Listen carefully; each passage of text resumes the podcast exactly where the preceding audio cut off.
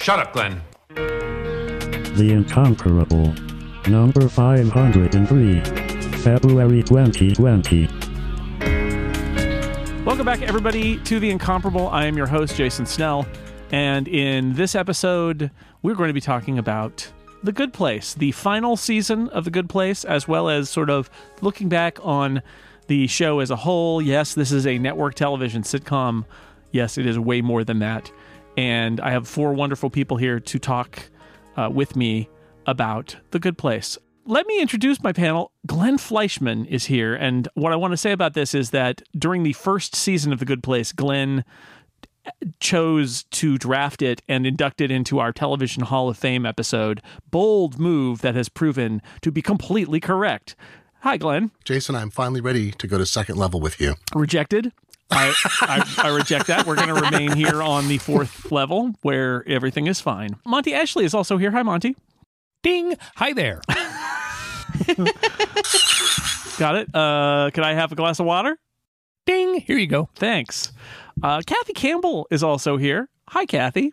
Hi, is Blake Bortles going to be here? I heard he was going to be here. Um, Blake Bortles is not here. We could, we tried to get him, and he's uh, he's not too busy. He's just not uh, available to come on a podcast. Blake Fine. Bortles is not appearing in this podcast. Bortles out.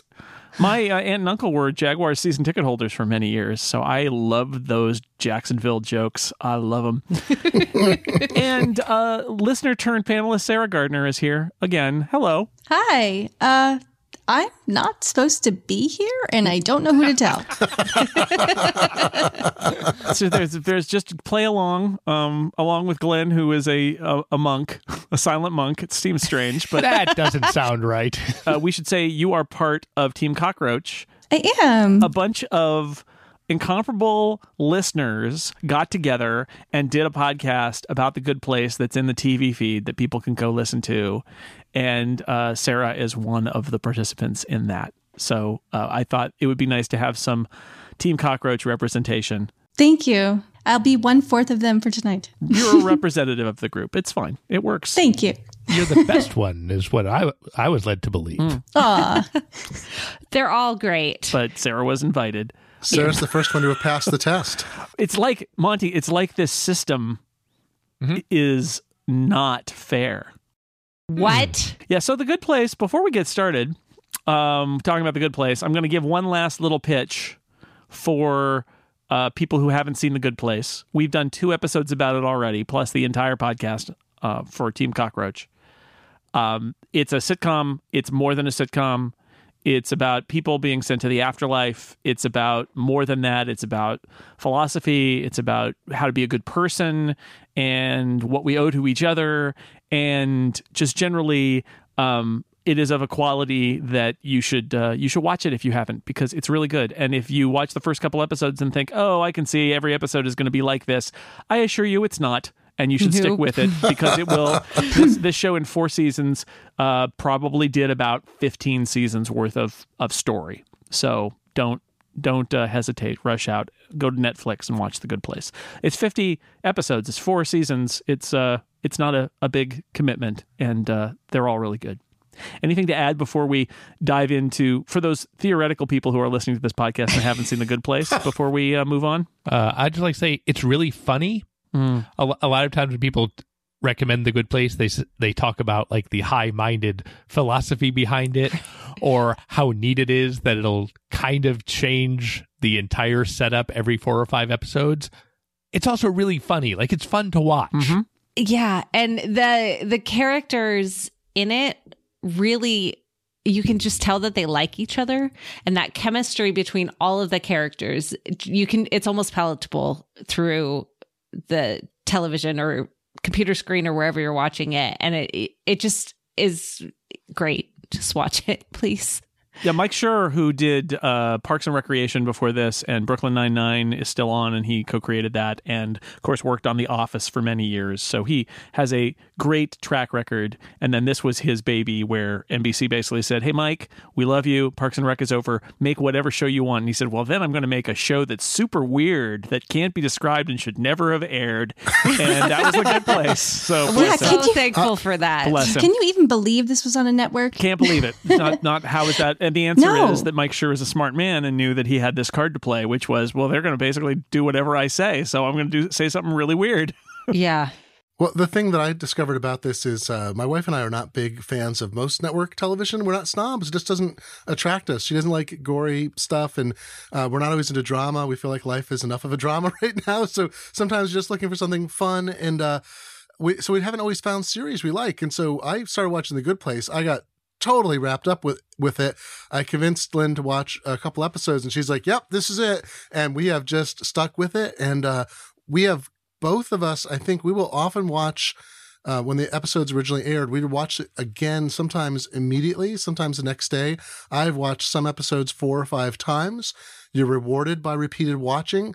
Uh, my younger son, who is now 12, he was kind of thought it was a little oogie a couple years ago, took a look at it, and then now was like, oh, hey this is great. And like shotgun the whole thing, caught up to us, and we watched episodes together.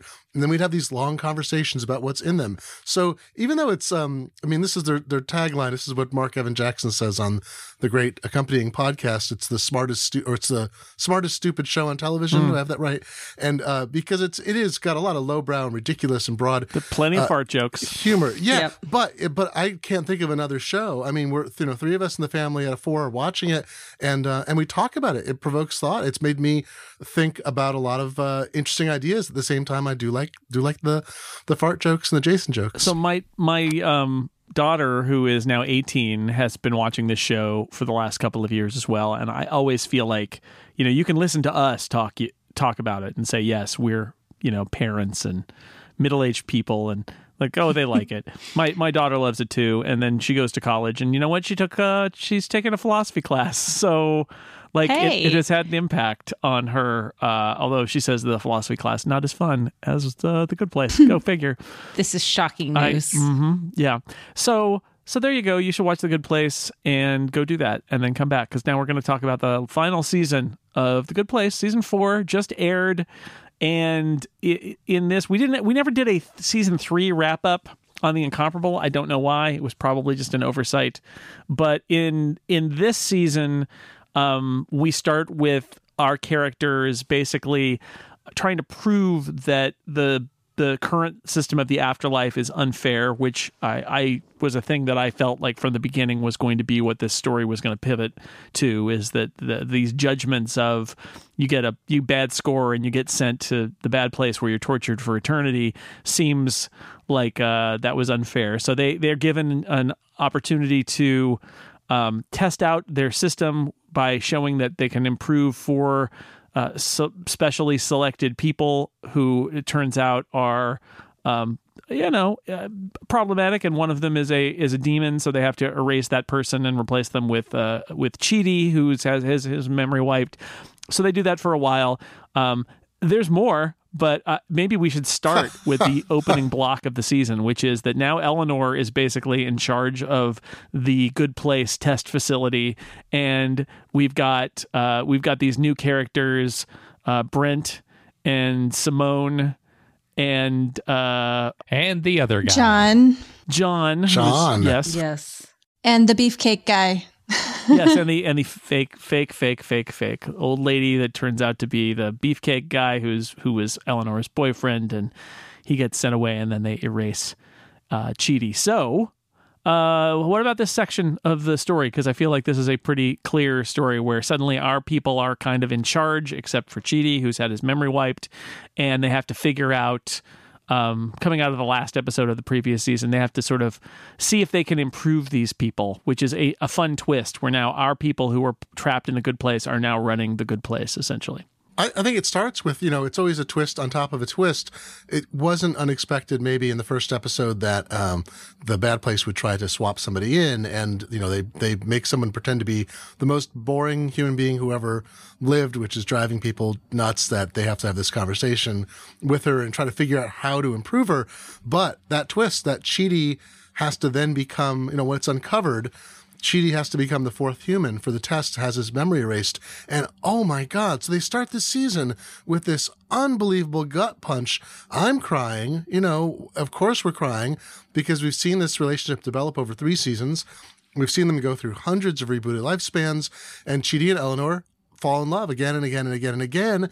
And then suddenly he has to forget her. And I think correct me if I'm wrong. I think at this point, it's not clear that everyone gets all their memories back. So when they say they're wiping him, I'm not sure what happens next. I guess we're maybe supposed to understand that when it's over, he might remember everything. But but I wasn't totally clear on that that that was going to happen. Uh, they t- did not guarantee that it was going to happen. Certainly, I, Yeah. uh, at this point in the show, a lot of their decisions seemed like they had only thought five seconds ahead. We're going to reboot. Chidi doesn't remember anything, and here are some new people. And I think their assumption was it'll go just as well as it did the first time, except the new people they added were all bad people. Like, I think Tahani, even at the beginning, is a hmm. good person at heart. I don't think Brent is. Yeah. I think one of the smart things they did was take someone that we all came to like in the third season, which was Simone, Simone, yeah. Yeah. and bring her into the fourth season. I was never quite convinced that she was bad, considering how terrible Brent was. Um, but then having her just kind of be the the um, person who could figure everything out right away made it a different kind of tension that I think they needed. Um, plus, you've got a character there that you've got built in trust with. So you do want to see her succeed, even if you don't care one way or the other if Brent succeeds, except that it means something to the group. Knowing that we have to spend so much time with these characters that we don't really know, it's good that two of the four are people that we have a relationship with already. I didn't think until you just said that. I just realized when we realized Simone is not a good person in the sense of a very good person. It's at the end of the first half of the season when Brent is trapped, you know, has fallen down, the dogs have fallen down the well, and she and John take off. Right. She's decided that's the right decision to make. And that is the moment. Did not realize it till now. I mean, I remember watching at the time going, wow, she really kind of failed this. Is she going to come back before the simulation or the experiment is over? And she doesn't. So that, I think we spend, you know, seven episodes kind of wondering where she fits into this. And then we kind of find out that she fails that test. Well, and you also kind of, we've just spent three seasons with uh, ultimately good humans. They still have that really low level innate goodness in them. Um, and then to have it thrown in this new season with all of the twists and turns that we've had in the three seasons before, you're just like waiting for something to happen. And everything that does happen is just like, oh, Chidi has to be, he has to go through this again. Like it, it's just s- stressful. I agree. I think that there's that moment where they put Brent down in the hole and John and Simone take his Escalade or whatever and they leave the neighborhood. yeah. and that is a really impressive moment because it's the complete abject failure of the experiment and and the fact that these two people including somebody we're rooting for have just decided they would rather escape than help somebody although that's a human reaction it is not a good reaction and it's like th- this thing has completely failed and they've they've it's a low point because they've they've completely blown it at that point although I- I you know I'm I'm split sometimes I feel like what the original conception in season one of The Good Place was was a little bit about how the rules are unfair of the afterlife. The, the the kind of they're arbitrary, and I think there's commentary going on where they're saying, you know, a, a lot of the stuff we get taught in organized religion is also contradictory and questionable and is not necessarily testing whether you're good or not. It's just testing whether you follow our arbitrary rules that we've set up. But mm-hmm. what we get here is that these people are actually really flawed humans who have lots of things that are bad about them and they may not be able to make it. And and that this group doesn't seem as good innately as the other group. The other group seem to be not not great but good at heart and with a lot of potential but really kind of railroaded by what the rule book is and maybe they're soft pedaling like jason's life of crime is like no it's funny um, but here like it, like Brent and John especially, and even Simone in that moment where she just takes off and leaves Chidi there with Brent in the hole, or and Yeah. right outside the hole, like that was tough. That was that was not my favorite part of the episode, and and, and honestly, it was one of those moments where I thought there's a lot here. But because this is the final season, they're probably not going to grapple with it. They're probably just going to move on, which is what they did. Yeah, that that piece in and of itself didn't really feel that satisfying because they just kind of left everything. That was Yeah. a part that they didn't really revisit until the very last episode where we see these characters again. Um, Did we we don't know what was up in between. We got we saw all of them. Uh, Brent was on a TV monitor as you walked by I, that one space. I remember Brent. He was co- still complaining about sexism. I don't remember seeing John again. John oh, he came up runs to in. Tahani. Yeah. Yeah. Oh, you're right. You're right. Thank you. Yep. It's Goodbye, that, one, it's you- that was it- single take thing where he walks in talking, talks, talks, talks, goes all the way around, and then exits. Goodbye forever. That's it. Yeah. so I'm going to be honest. Uh, this first part of the season is my least uh, favorite stretch of episodes in in the Good Place. Uh, same. I don't think the plot justified how unpleasant Brent was to watch. I liked in watching John. Mm-hmm. yes. Brandon Scott Jones is the actor. Yeah. Uh, he also showed up on the other two. He is at least providing entertainment. Brent was just providing sour meanness. Yeah, just just almost like making you angry and uncomfortable in ways that we hadn't really seen in the first three seasons. Um, in that really just unlikable, completely don't want him to be there at all, which I yeah. Yeah. I, I yeah. It, it's it's it's tough because the point of the show seems to have been all along like everybody's got something. And they they have weird like Jason has really questionable circumstance and Eleanor right? Eleanor's parents are terrible. So like there's there's she's she's an Arizona dirtbag but there are lots of extenuating circumstances and she has potential.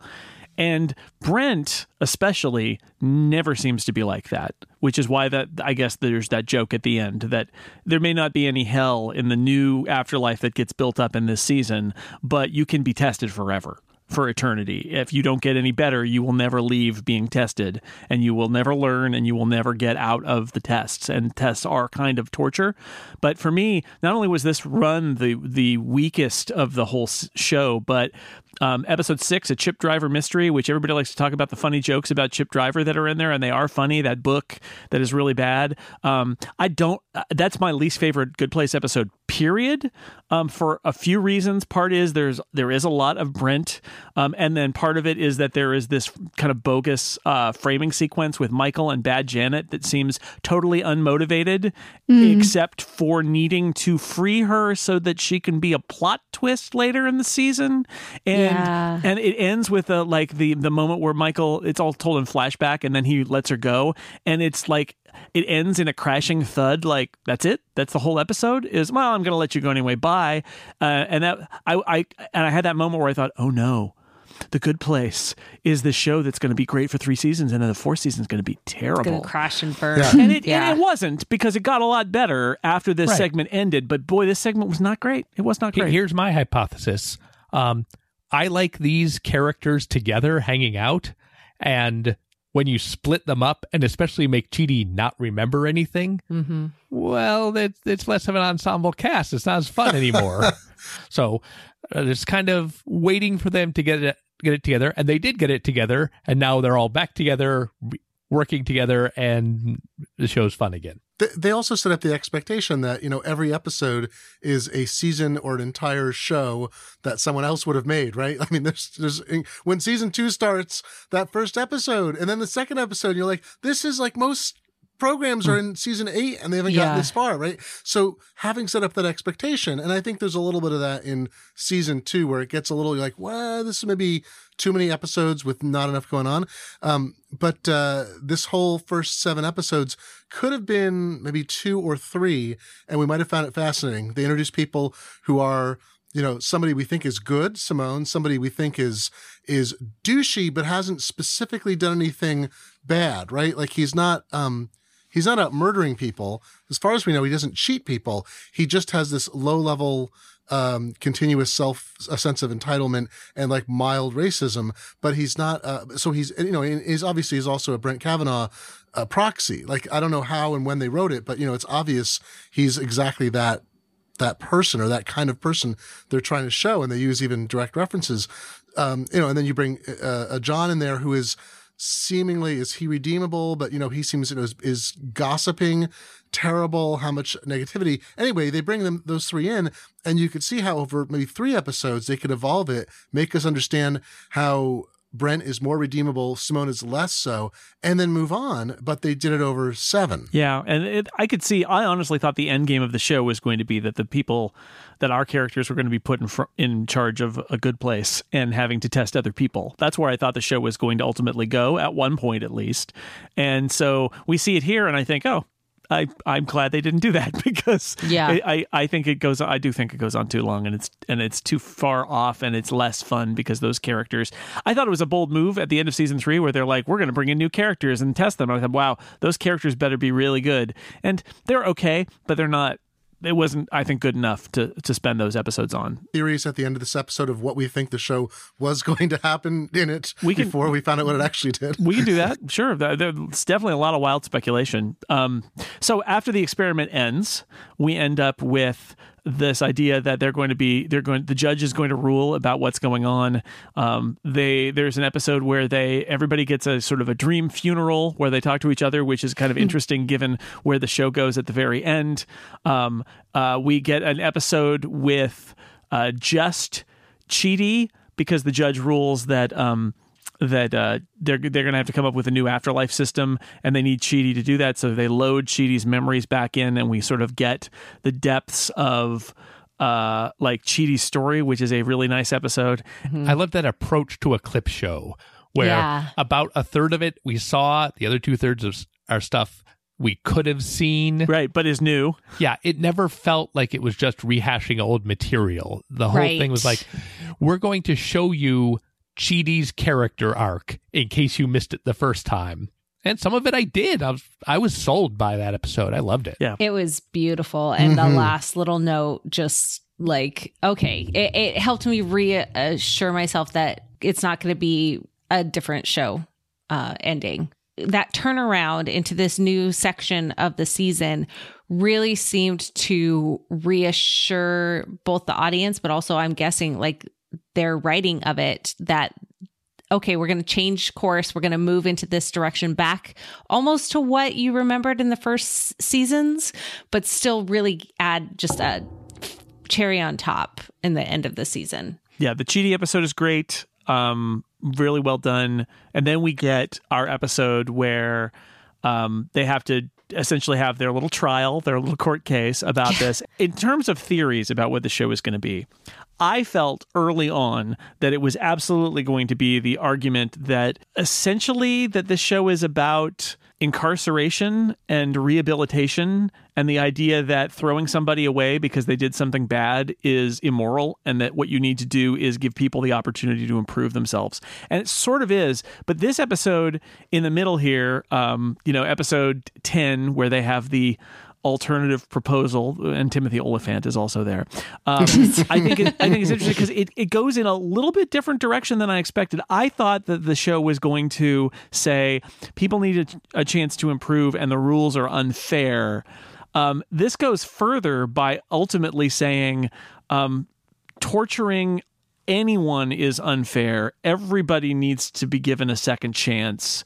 And the people who learn and improve, which is a, a, a very um, a different kind of concept from uh, the sort of like Western religions. The idea that you just are you have this cycle where you keep giving up yourself an opportunity to improve. That is what they end up coming up with, and um, of course it's funny because Shawn refuses, and until they come up with a jobs program to employ demons, which they do po- it's all politics, people. It's all politics in the afterlife, and uh, and I think it's an interesting take on it that that in the end it's not just that the system is unfair, and it's not just that uh, people should be given an opportunity to improve themselves, but it's also that the entire idea of hell and torment.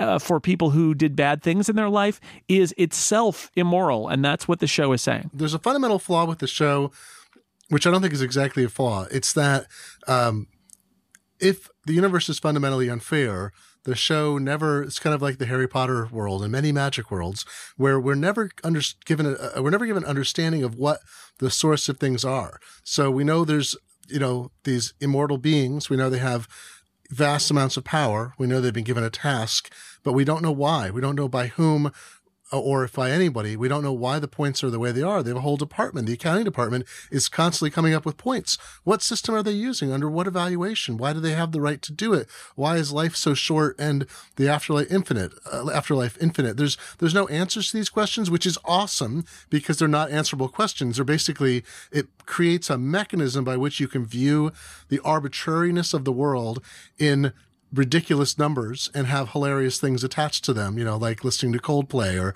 or something like that, or you know, picking up a piece of litter. And I think that's actually part of the brilliance of the show is that I expected more of this would be revealed. I wondered if we'd get a, a Matrix Part Three architect reveal. Ah the architect. Or something. I thought what were they going to go that route? I am so glad they didn't because what ultimately happened is um, and i think the judge's role, I mean, she's not a god or god. She just has an enormous amount of power over the situation and everyone defers to, I mean, she has the power and everyone sort of defers to her, but, but by not resolving it, it means that we have to succumb to the fact that we live in an arbitrary universe. There's no solution. It's maybe a little more understandable in the sense that you can look at these numbers and systems, but it still remains fundamentally unknowable. One of the theories that I had, talking about theories, that I had was that in the end, Janet was going to be a Janet at least was going to be God. Yeah. Wrong. It's Derek. And it turns out it's Derek, uh, sort of uh, infinite reboots and all of that. But instead, The Good Place, a show about the afterlife, is a show where there is no God. Essentially, or at least Right. none that we Exactly. see. It- Exactly. There are bureaucrats and there's a system, but they can just change the system. And there's a judge, but the judge, you know, when she's not watching her, you know, DVDs of Friday Night Lights is she's just she's an immortal being, but she's just a judge. That's her job. And the doorman is a doorman and he likes frogs, but he's just the doorman. And there is no there's the, the committee that's in charge of the good place, but they're just an ineffectual committee that gets dissolved the moment that Michael walks into the good place. Right. So and great. run away, and we never see them And never again. see them Oh, again. it's so great. but there's no god and, and and that's i'm a little surprised and it's kind of funny that that's where it ends up is is this is about us making our own systems even in the afterlife it's about people trying to make the lot of other people better and that's what the show is Now I'm going to disagree with you. There is a God. There is a God. okay t- lay it on me Okay, here's the thing. So they set us up for this, and I only noticed it on the on a subsequent watching of the final two episodes. So at some point, okay, so I, I don't want to go on and on about this because I have lots of theories. I can do more theories later. Let me tell you. Look, I've got I've got red string, red yarn everywhere. Uh-huh. Um, no, but so I thought at one point I thought, oh, Mindy St. Claire will obviously be revealed as God ah because Yeah. she's in that place between worlds. Oh. She's right. That was my That's thought. what I was thinking. The center of the seesaw. Yes, the, and she asks the middle weird- point. Yeah, And she move and she moves things forward. She's the reason that they improve because they come and find her and she gives them information. She gives she shows Eleanor the videotape like, "Oh, they are totally setting us up." And at some point it's going to be like, "All right, you got me. I'm God." That's not God. Okay, we know that's not God. And I'm not happy with her resolution, but that's okay. Another issue. We'll get there. But uh, uh, Michael ultimately becomes God. Yeah. And then he gives up his god hope because because they give him the good place uh, uh, committee signs over all of their rights forever in eternity and they give him a medal then he revises the entire afterlife system and in one of the final scenes in his office with the four portraits of his friends his medal is up on the wall he's become god it's the watchmaker analogy, really. Mm. yeah, I mean, what we're really arguing is that is that whoever's in charge of the good place is God, but that's not Sort quite of. right because the obviously Shawn has a say. Shawn is the devil, sort of, but the judge has a say. They have to all agree, so it's it's not quite like what what is how, how did this all come to be how that that is never answered and i think that's that's the part that i find fascinating instead I agree. instead the the point of the the committee leaving is very much like god is a job that nobody wants which is that's very very good kinda I, I think uh, additionally the fact that there's no God, but also there's no Satan. There's Yeah. no There's just like Shawn, just Shawn, and who's, he, you know, and he just, you know, he has feelings. He just wants something to do. He just, yeah, you know, he's bored. he wants to give his friends something to do, something that they enjoy. yeah. You know, it, it- Turns out Vicky is really great at running the good place. I am so glad that Vicky stuck around for the Yeah. whole Oh my series. gosh. yeah yes. love that actress she's Yeah, Incredible. Yeah, Marcus she's is great. amazing.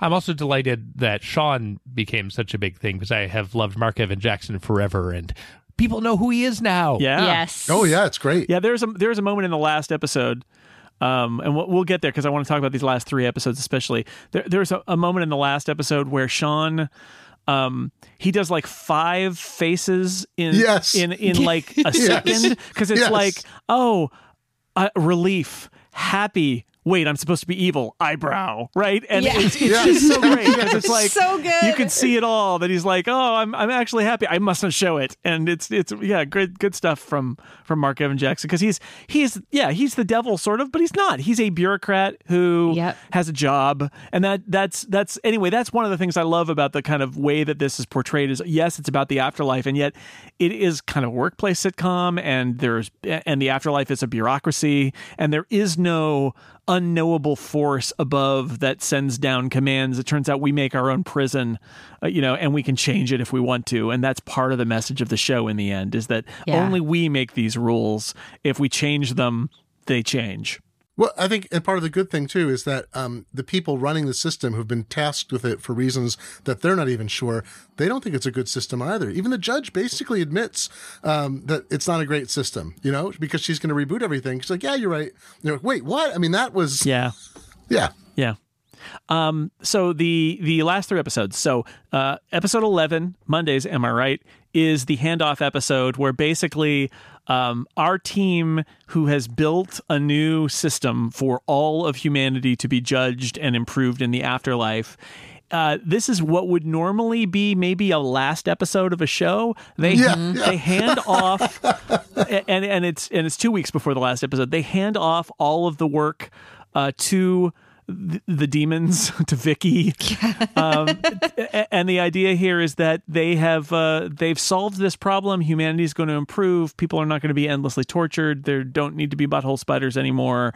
Uh, but everybody's got a system, and you know it, it's quite remarkable because it's it's like the victory lap. They're like, you did it.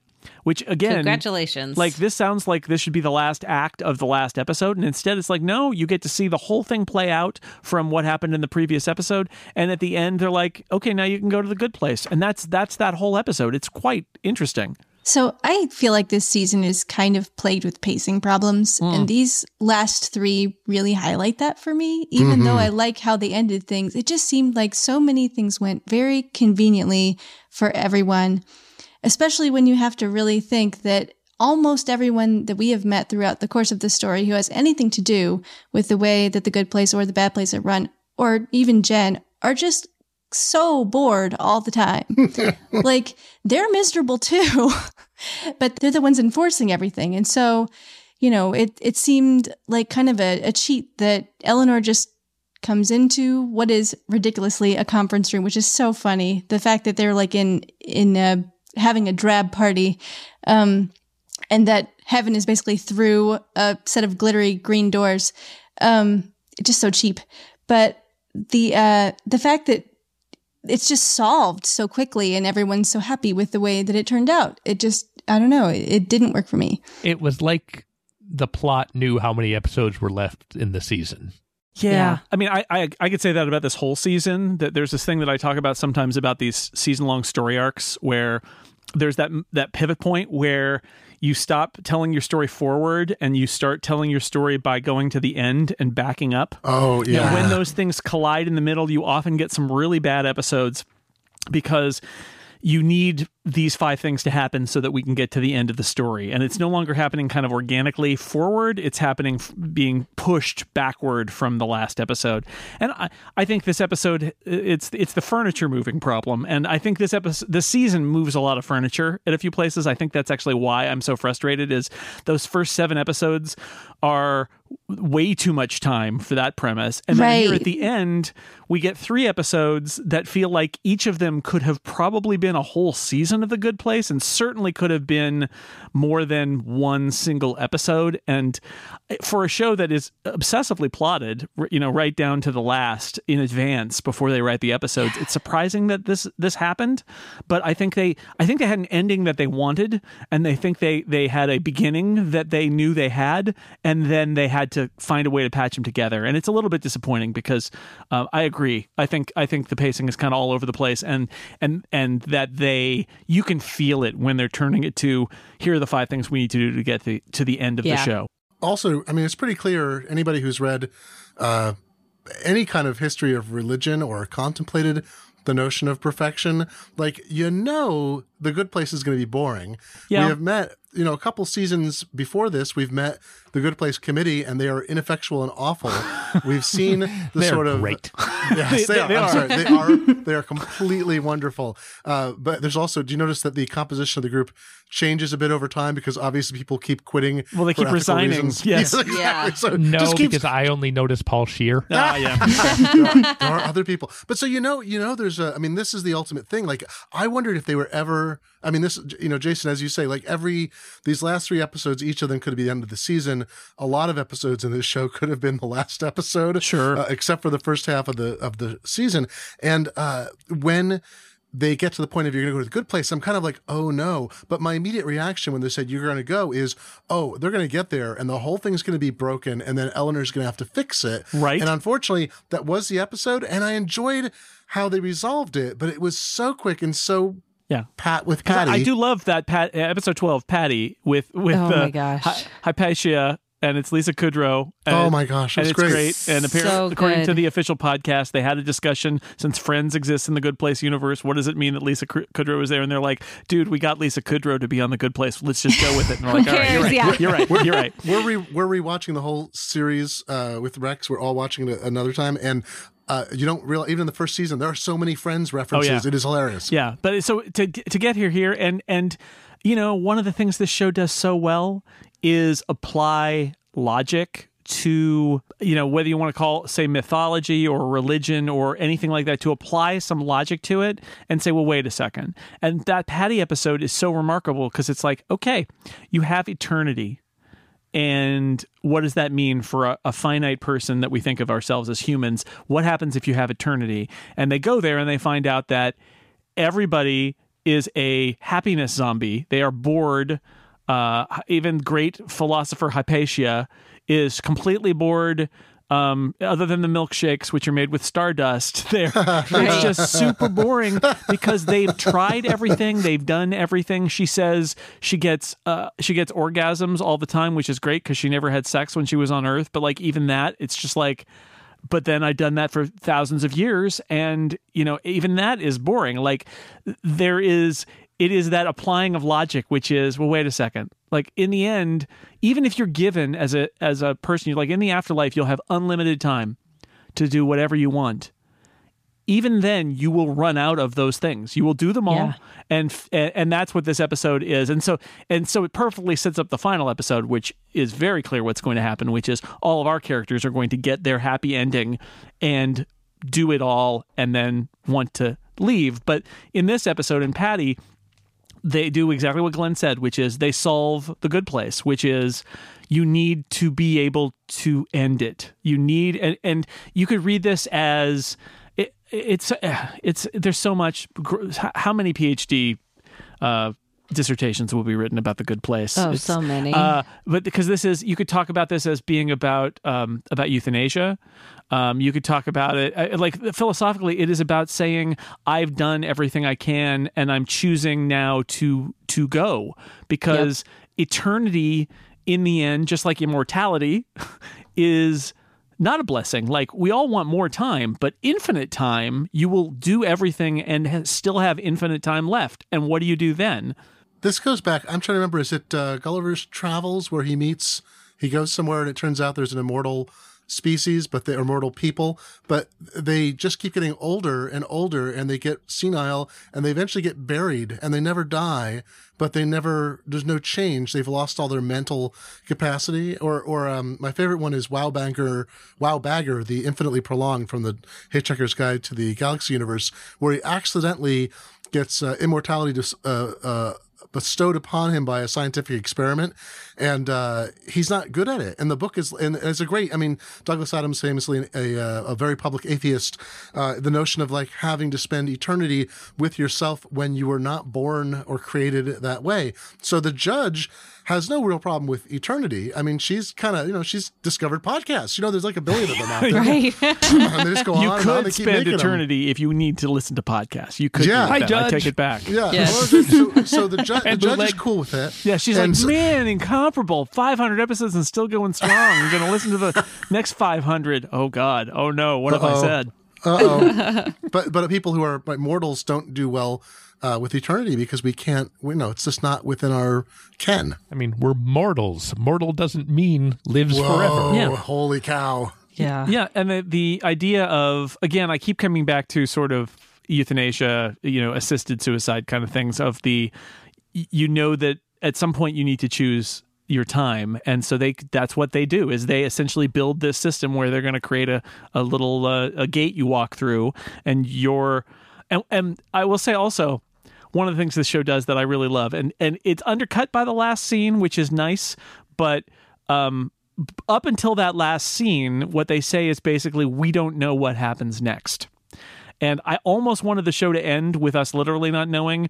I, I also kind of wanted the show to end with everybody who steps through the gate goes somewhere else, and there's another wacky thing that we never get to see. Where it's like, well, wait a second, now what do we have to do? The end. That's just Jonathan Livingston Seagull again. Yeah, yeah, I know, but it, it, it, I, I think it would be funny. They did a very similar joke that I liked in the final episode, but I like the idea of like again saying that there's no God or whatever is going on in the afterlife. There's there's no explanation of what else happens. That even when Yeah. they get to the good place and they build this gate, it's like what happens when you walk through the gate.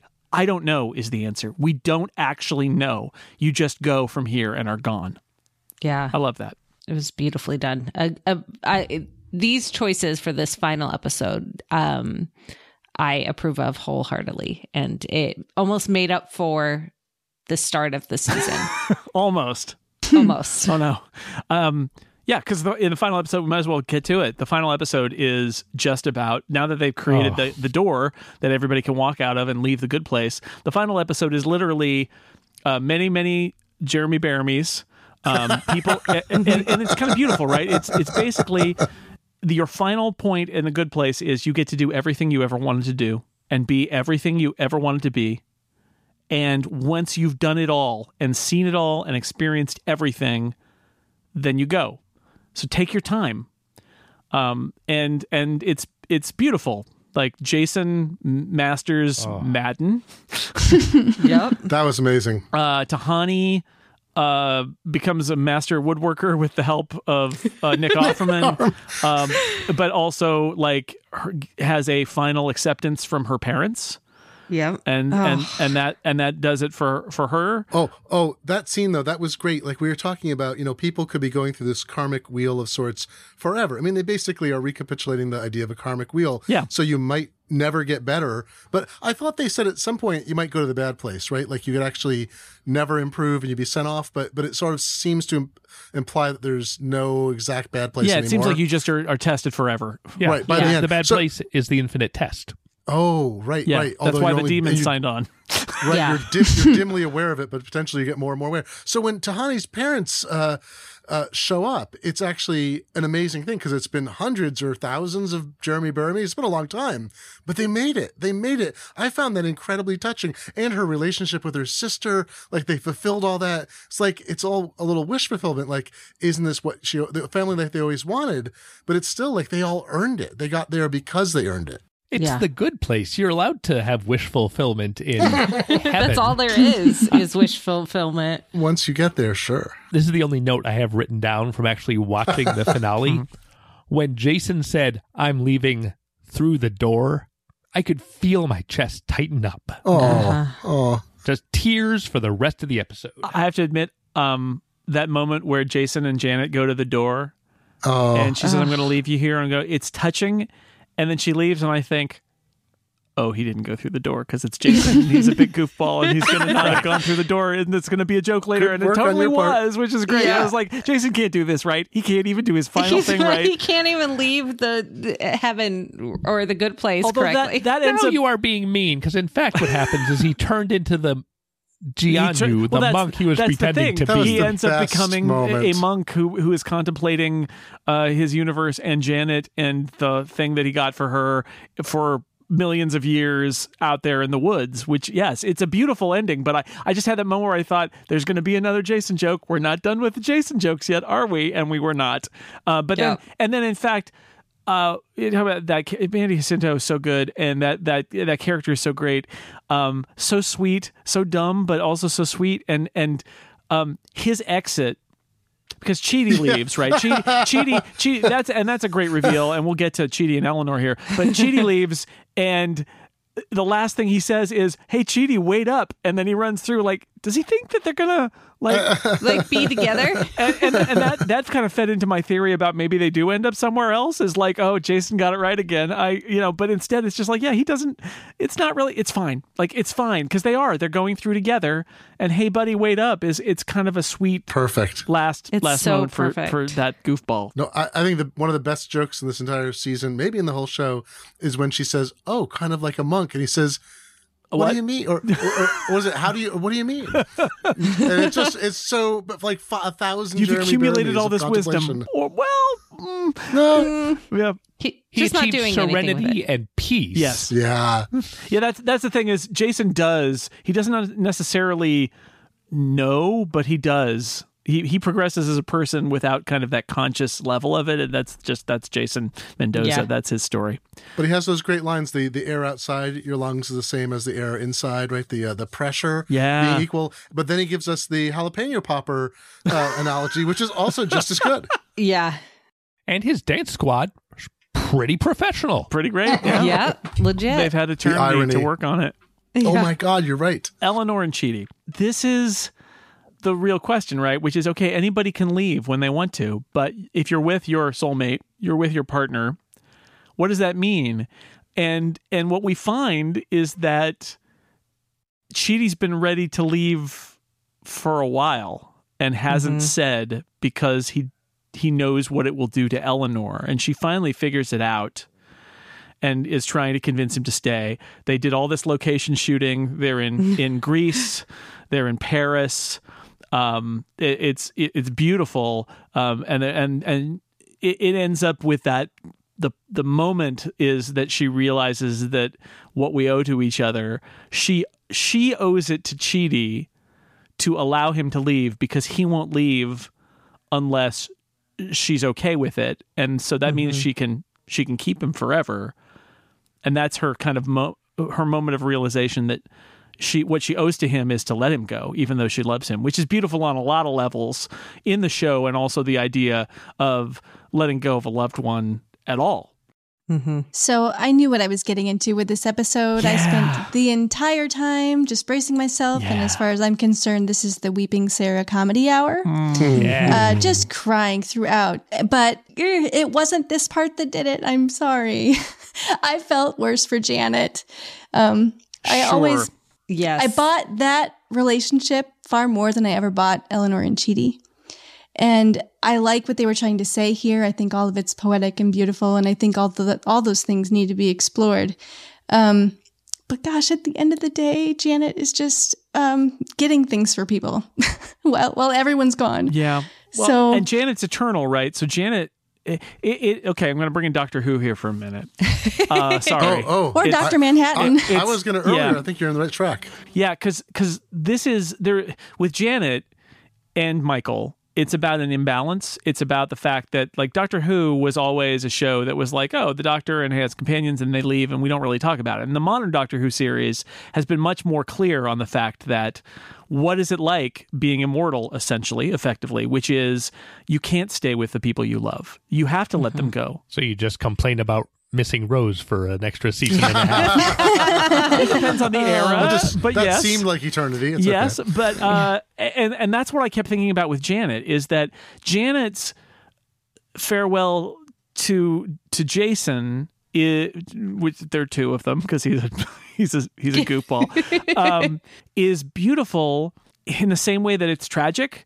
because she goes on forever and he doesn't, and so they have to say goodbye, but she also is an eternal being and she says i'm always with you like dr manhattan that's absolutely right right which is Oh, like yeah. i experience all time and space at once and so you're always with me and you will always be with me i can't forget you and so I, I really liked that combination that sort of like sweet and sour the bittersweet kind of moment of the tragedy of being an immortal being who loves finite beings, but also the beauty of it because she has a different perspective on it.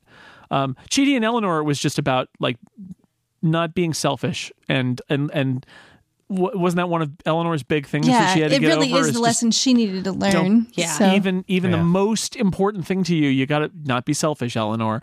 Whereas with with uh, Janet, who's a fascinating character, I feel like one of the greatest characters ever Oh made on my TV. gosh. It's this other, it's it's this otherworldly kind of like she is both finite and infinite. I think Janet is the best thing about the show. Yeah. Partly because D'Arcy Carden is amazing. Right? Yeah, um, So yeah. incredible. Incredible. One thing I love about her, they never once did a camera trick to make her appear. Right. The you know the gimmicky thing that's been going on since George Méliès. yes, They just cut to a different angle and she was there, and it worked Yeah. every time. That- did you notice every time they were surprised where she appeared? Every Yeah. we're rewatching the show, and I realized I sort of remember it the first time through, and I'm like, wait a minute! Literally every time, she's not always behind them; she's always in a place they didn't expect, and Yeah. the actors always do a perfect job. Here's what I think is really interesting about Janet and also Derek. They have a different afterlife setup than all the mortals. Oh yeah, They have Yeah. serial reincarnation, Right. Where they get slightly more enlightened each time. Uh huh. They're in a whole different mythos. Derek keeps getting rebooted because he's super annoying. But yes, and it definitely You're got better. Mindy just got bored. yeah. Yeah. That's- Yeah, it just shuts them up for a minute, so it's it's worth doing. But yeah, no, you're right. They they have they every time they reincarnate, they get a little bit. They remember everything that they've done, and they get a little bit better. They improve. Um, but she's also, you know, she's an infinite being. Um, that effect too is like they just didn't they didn't want to do the We're all infinite beings, I- Jason. mm, ooh, ooh. Uh, the the effect of Janet making things appear or she appears and you never see it pop in is something that they did to save money and then realized that there was an art to it to the point where in the final episode directed written and directed by Mike Schur there is a conversation that happens in Michael's office that is a single shot. Um, and yeah, it's actually a single shot that, that has some, you know, wipes in it, some rope slash 1917 kind of tricks in it. But the scene where they're in his office Oh, yeah, yeah. is all in one sh- one take, and it's moving around, and it's amazing because it's Janet appears during that shot. And the way it Yeah. works is they move the shot so that she can step in behind Ted Danson, and then they move again, and it is revealed that she's behind. And it's ama- It's so good. Like it's so it's not necessary, and yet it's brilliant that Janet. We never see Janet be magical. She's just always appearing in places we don't expect. Yeah. People have spent so much time holding perfectly still while somebody sneaks onto or off of a set. Yep. it turns out you just need a really good ding noise. Yep. That's all you need. Get that ding. they blew the whole budget on the uh, Derek effect at the end, the Yeah. entire four seasons. yeah, appar- apparently, according to the official podcast, that was uh, the the David Niednagel, the uh, the guy who does the special effects, was like, I can. I could do this, and went away and came back with that thing, and people are like, "All right, that's crazy." beautiful. Uh, Derek is like a galaxy, I guess, with little Derek's and little martini glasses, and I don't even know what it is. Every little martini glass Has has, a a Derek Derek in in, it. it. Yep. Which little martini glasses? Yeah. I wanna I wanna put it a plug in though. If you rewatch the show, I actually think the po- the official podcast is amazing. And Marc Yes. Evan Jackson is. Uh, I mean, this is like a sidebar. That's my thing, right? This is a sidebar. Um, is uh, Marc Evan Jackson is the most wonderful podcast host. He is so sincere and genuine and funny. It is an emotional thing. They rib, they, you know, they razz each other as only people who are who are good coworkers and good friends can do. And at the end, when he says, you know, you know what's good, and they do that sometimes silly, but sometimes almost heart rendering moment, uh, heart rending moment of something that's important to them. Uh, it's just a, it is a great, it's like the perfect, it's the perfect companion to the show because it has just as much heart and is just as top to bottom, you know, highbrow, lowbrow as the show. so let me um ask about Eleanor in the last episode. So after Chidi leaves, uh, which is a I I really like that moment where she's like just while I'm asleep, just leave, and and Yeah. he leaves her he leaves her a beefcake calendar of Chidi, which is God, just that So Uh, good. and again, there's there's your highbrow, lowbrow, right? It's like Yeah. just what a stupid joke that is. It's great. It says one full Jeremy Bearimy on the bottom. Man, those are weird looking months. What does what does Eleanor have to do to reach her point where she's willing to leave? And it turns out that Mindy St. Claire is the answer and that she has to convince Mindy St. Claire to leave the medium place and get better. How do you how do you feel about like that being the thing that uh, that, that that that that that and, and making Michael a real boy are like her final moments of like I, I got to clean up some things before I'm out of here. Um, yeah. yeah, I like checking in on Tahani again. Yeah. Right, we got we haven't even mentioned Tahani just decides to become a good place architect, which is awesome Which and is so great. unexpected that she's just like, no, I just want to do something. I want to be creative, and so she's going to go do that, which is great. And that yes, they do check in on her. Well, speaking of becoming God, she learns how to do, I mean, not becoming God, but she learns how to become good at everything, Everything. there is to be good. So she has another level to ascend to. I feel like once Eleanor and Chidi had their final moment, it was kind of just junk drawer stuff for Eleanor to do. Yeah, she's clean, Um, cleaning up her last her last like to do list. Yeah. Mindy St. um, Claire, it didn't check. necessarily have to be the things that it was. Although, you know, we kind of saw the Michael thing coming, but I, I, I feel like she had to do something, right? Because Right. if it, I don't think the right ending would have been, oh well, Chidi, if you're ready to go, then I'll go with you because Right. my I'm Yeah. defined as being your girlfriend. Like that was Yeah, not. yeah. She had to have something. The Minnie St. Claire thing was interesting because I was like, I did not expect that.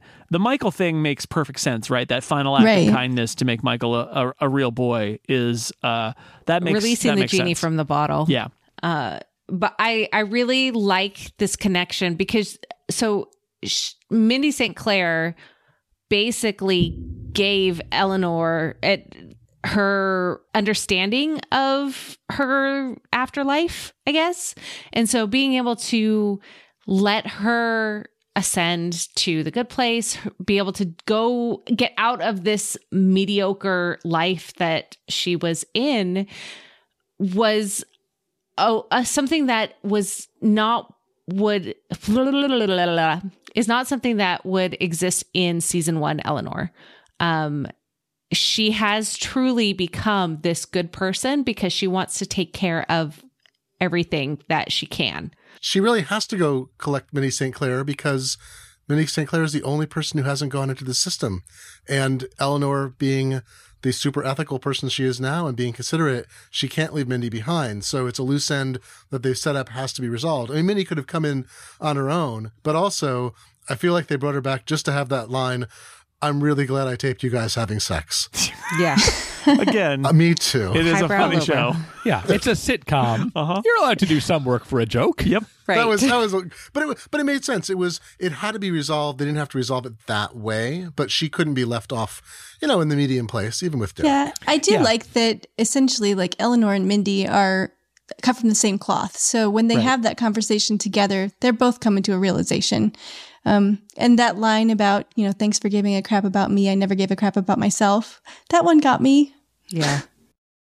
Yep. Every character had something in it that made me just happy they brought everybody back. We even got Glenn, who like got goo on Tahani, but she was Yeah. so gracious. Shut up, Glenn. Shut up, Glenn. Uh, Oh, Oh, I didn't. I didn't mean you, Glenn. I meant the other oh, Glenn. oh, Okay, so the last thing that happens is that um okay, Eleanor goes through the gate and we see what happens, which is that she sort of starts to glow and little sparkly things come off of her. And uh, one of them goes to earth. And uh the last scene is that there's a guy who gets a, a an envelope delivered to his mailbox that's not for him. And he goes and takes it to Michael. Kurt Braunohler, Kristen Schaal's comedy partner. oh, oh. and Michael is uh, delighted to get this piece of junk mail that uh, he could have just thrown away, but he's sort of inspired. And the implication is that the glowy bits of Eleanor have somehow inspired him to be a little bit uh, better. And Michael thanks him and says, "Take it sleazy," and that's the end of the episode and the show. Yeah. Name is Michael Realman. Michael, real man, he's definitely a real man. Yep. I, I, so I will admit, um, I thought this was a little subtle in that I didn't even get that there were sparkly bits going to through the thing. Oh. I like didn't even get that. No, I didn't either. Uh, Oh. Uh. until I read the Wikipedia, I was like, "Oh, Yeah. okay, Yeah. yeah," Well- which is fine. I'm I'm it's I'm not the most observant person. I will be the first to admit it. Were your eyes dimmed by tears? I think that's probably what. what Uh, That's it. definitely Monty, as witnessed by my Twitter thread. I was crying through the entire thing, so it was hard to acknowledge anything on the screen. And honestly, this is we ta- we've been talking about how this show is is about something, and it's also touching, but it's also funny. This scene, this last scene, is it necessary? No, but i yes, because if the if the show ends with Eleanor stepping through the door and dissolving into a mist because she's done everything she needs to do.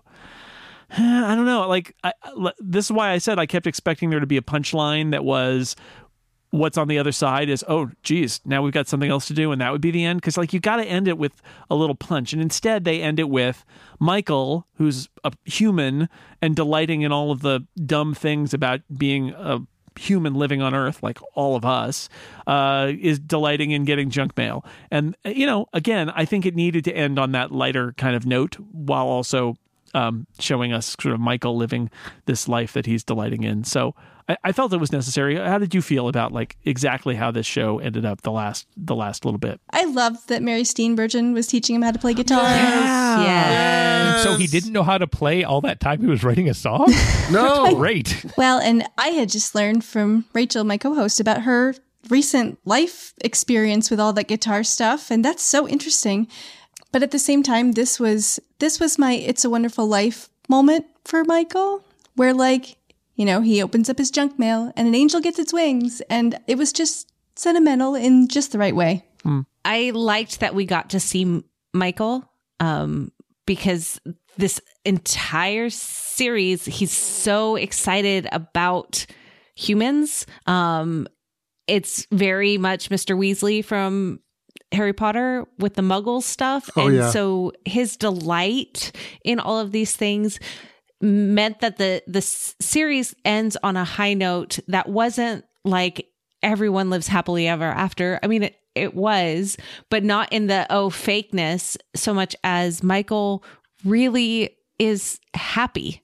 And I'm so excited that like you get to see his joy and his magic interacting with other humans and gets to let other people have a good life and be a little bit of happy and joy in their lives too. And it just it needed it because the show started with Eleanor, you know, waking up in the bad place on that sign. And it so easily could have ended that same way and been bookends. And by adding the little cherry on top of Michael was just fantastic. I liked grounding the show a bit right at the end because, you know, by the end of it, these people have been in literal heaven for eternities.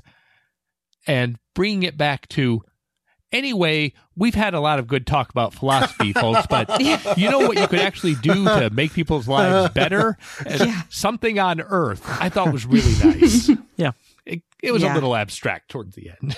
I, I felt the whole shape of the episode was good because it didn't need to happen at all. Like at the end of episode 12, I was thinking, well, what conflict do they introduce? Everyone is happy.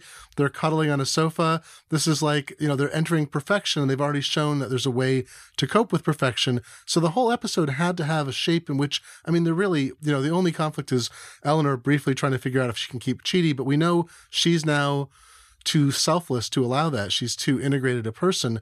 So the whole, I mean, I've only watched it twice, but the second time I felt like they had just kind of created this perfect kind of teardrop of a of a shape. And so every bit of it kind of gels together and then it has to end this way. You have to see the only person who has room left to grow and it's Michael because he's just beginning this process. He's learned so much. He remembers who he is, but he still is going to grow old and die and then go through the entire process and wind up where he is. And and the I mean I think actually when we see Janet get teary or, or you know when when he leaves and she doesn't for uh for uh, Jason is because she knows she's going to see him again and she has to miss him because he'll be back. Right. Yeah. Janet's the best.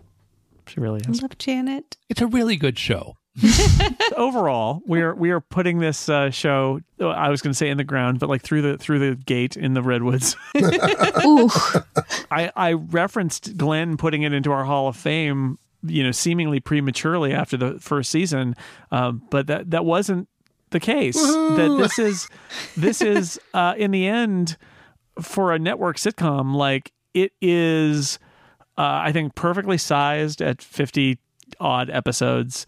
Um, it was such a great combination of nice, which I think is a thing that Mike Schur's shows always are, is the people are good and you like them and they're not awful people in them.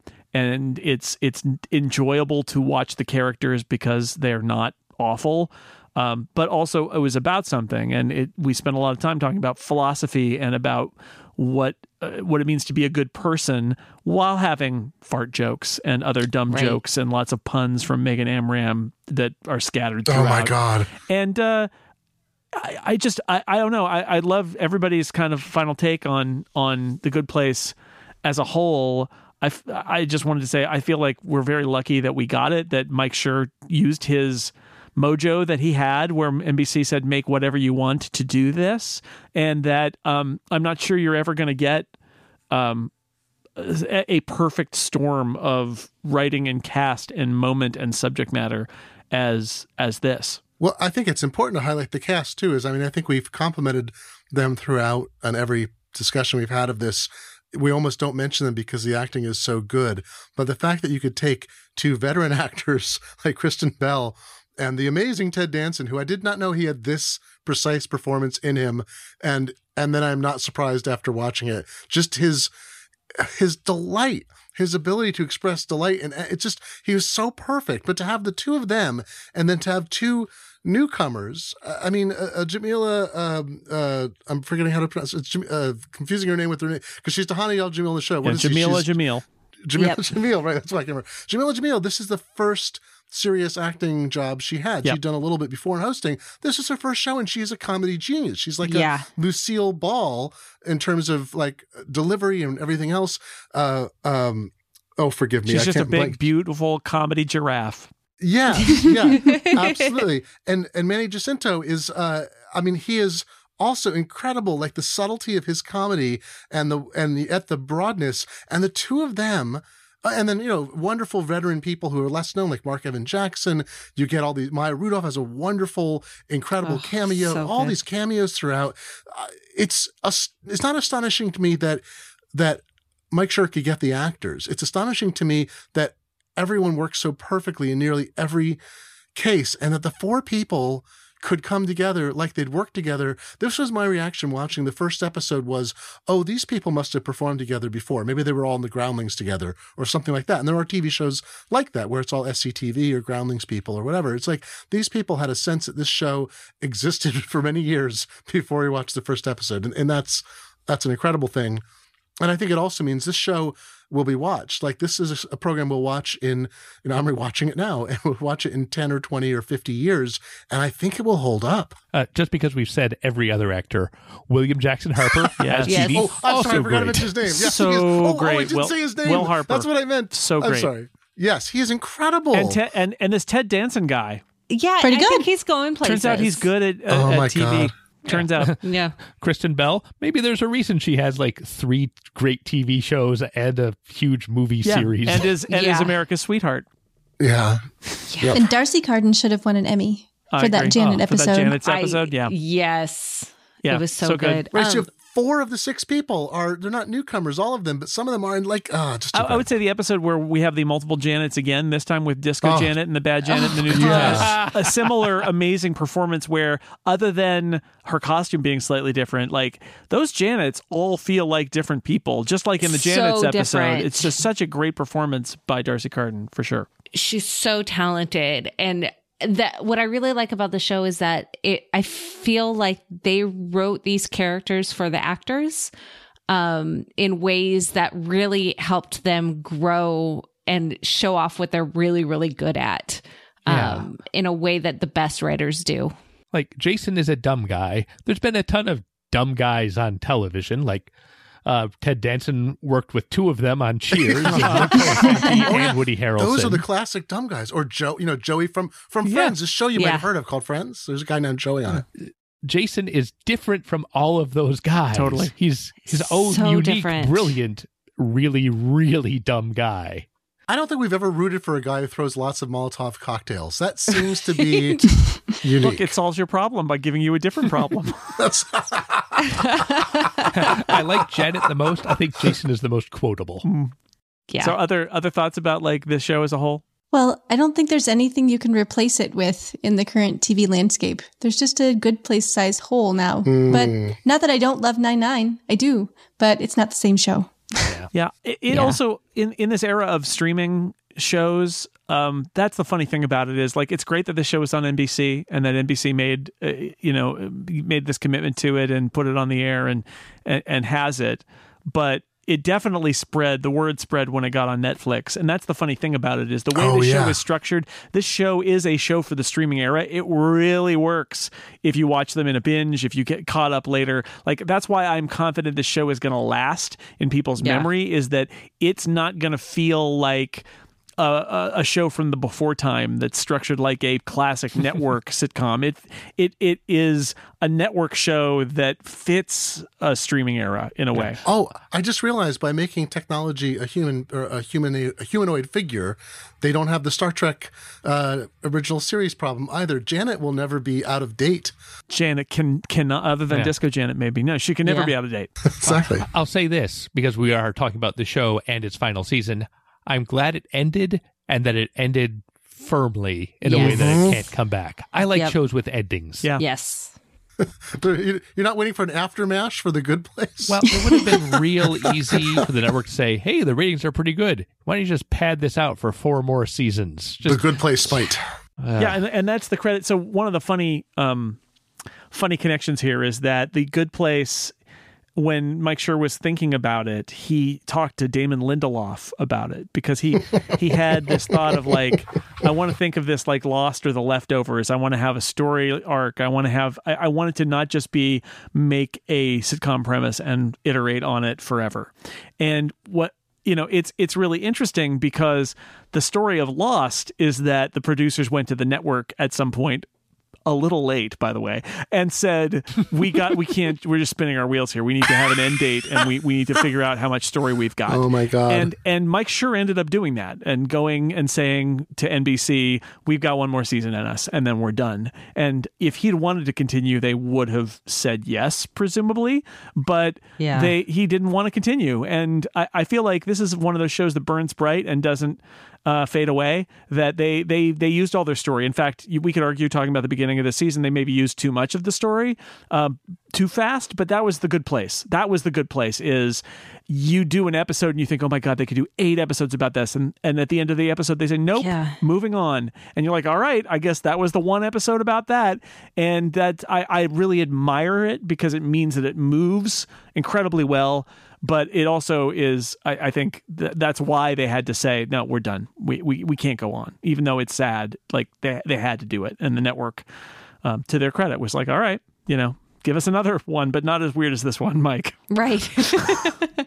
yeah, I wonder uh, if he is going, if Mike Schur is going to get another blank check uh, to kind of make whatever he wants, yeah, or I don't if know he what he's doing it. next. I don't know if the, if he's got a straightforward like comedy and development. I haven't heard if he's doing something. Pre- presumably, with all these people that he works with, who worked on The Good Place, you know, just as with Parks and Rec, they will like a lot of them will go on and do some other show. But I actually haven't heard what um, what what comes next from Mike Schur. But everything he's done has been great. So Yeah. Eventually, he's going to start burning some bridges and do an entirely sports centered show just to get all of those grudges out. That would be amazing. So for people who don't know, I, I love Mike Schur. He and several other people involved with The Good Place, actually, including Dave King, who was a writer on this season, Alan Yang, who does uh, Master Nun. Um, they were the writers of my favorite blog of all time, Fire, Oh, which is called Fire Joe Morgan, which was a sports blog. the Um, most mean spirited blog I've ever seen.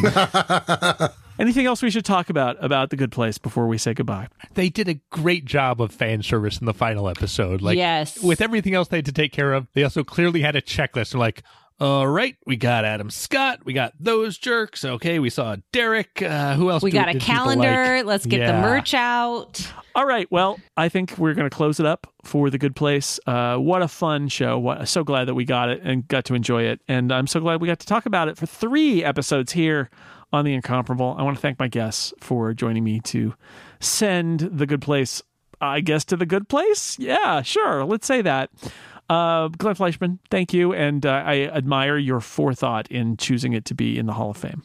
Jason, I will never, ever, ever, ever, ever, ever, ever, ever, ever, ever, ever, ever, ever, ever stop liking this show. Fair. Kathy Campbell, thank you. Thank you. I am returning my essence to the fabric of the universe. All right, good. Be sure you get a claim uh, claim check for that. Little get a receipt. Monty Ashley, thank you. I'm going to go through the doorway now to the kitchen and make myself a sandwich. Good. Hey, wait up. nice twist. Uh, and Sarah Gardner, thank you. Thank you. I think I can finally stop crying. Yeah, now, right now. Okay, good. Thank you. And thanks to everybody out there for listening to this episode of The Incomparable. I'm Jason Snell. Now go do something good.